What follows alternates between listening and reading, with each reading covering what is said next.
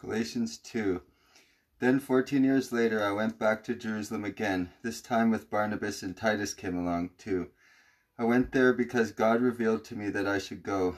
While I was there, I talked privately with the leaders of the church.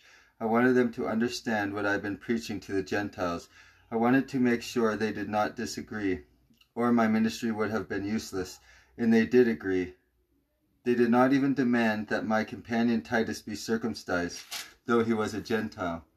Even that question wouldn't have come up except for the so-called Christians, they're false ones. Really?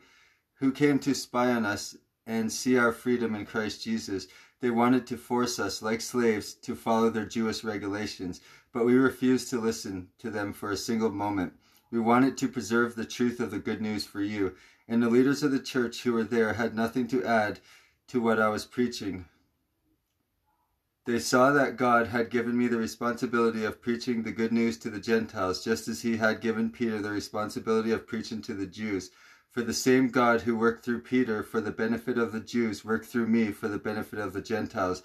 In fact, James, Peter, and John, who were known as pillars of the church, recognized the gift God had given me, and they accepted Barnabas and me as their co-workers. They encouraged us to keep preaching to the Gentiles while they continued their work with the Jews. The only thing they suggested was that they remember to help the poor, and I have certainly been eager to do that.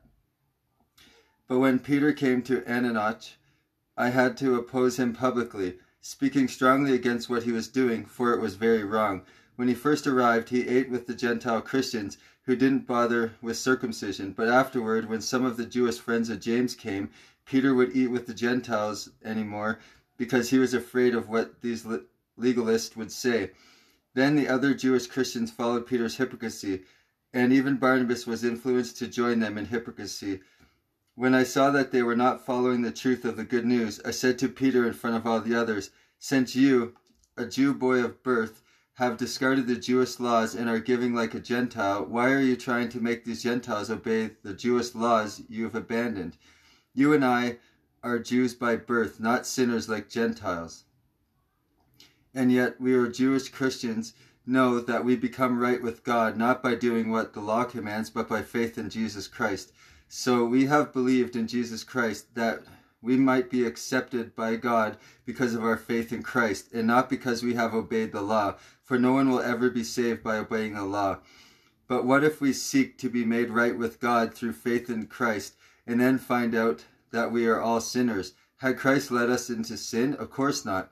Rather, I make myself guilty if I re if I rebuild the old system I have already tore down. For when I tried to keep the law, I realized I could never earn God's approval. So I died to the law so that I might live for God.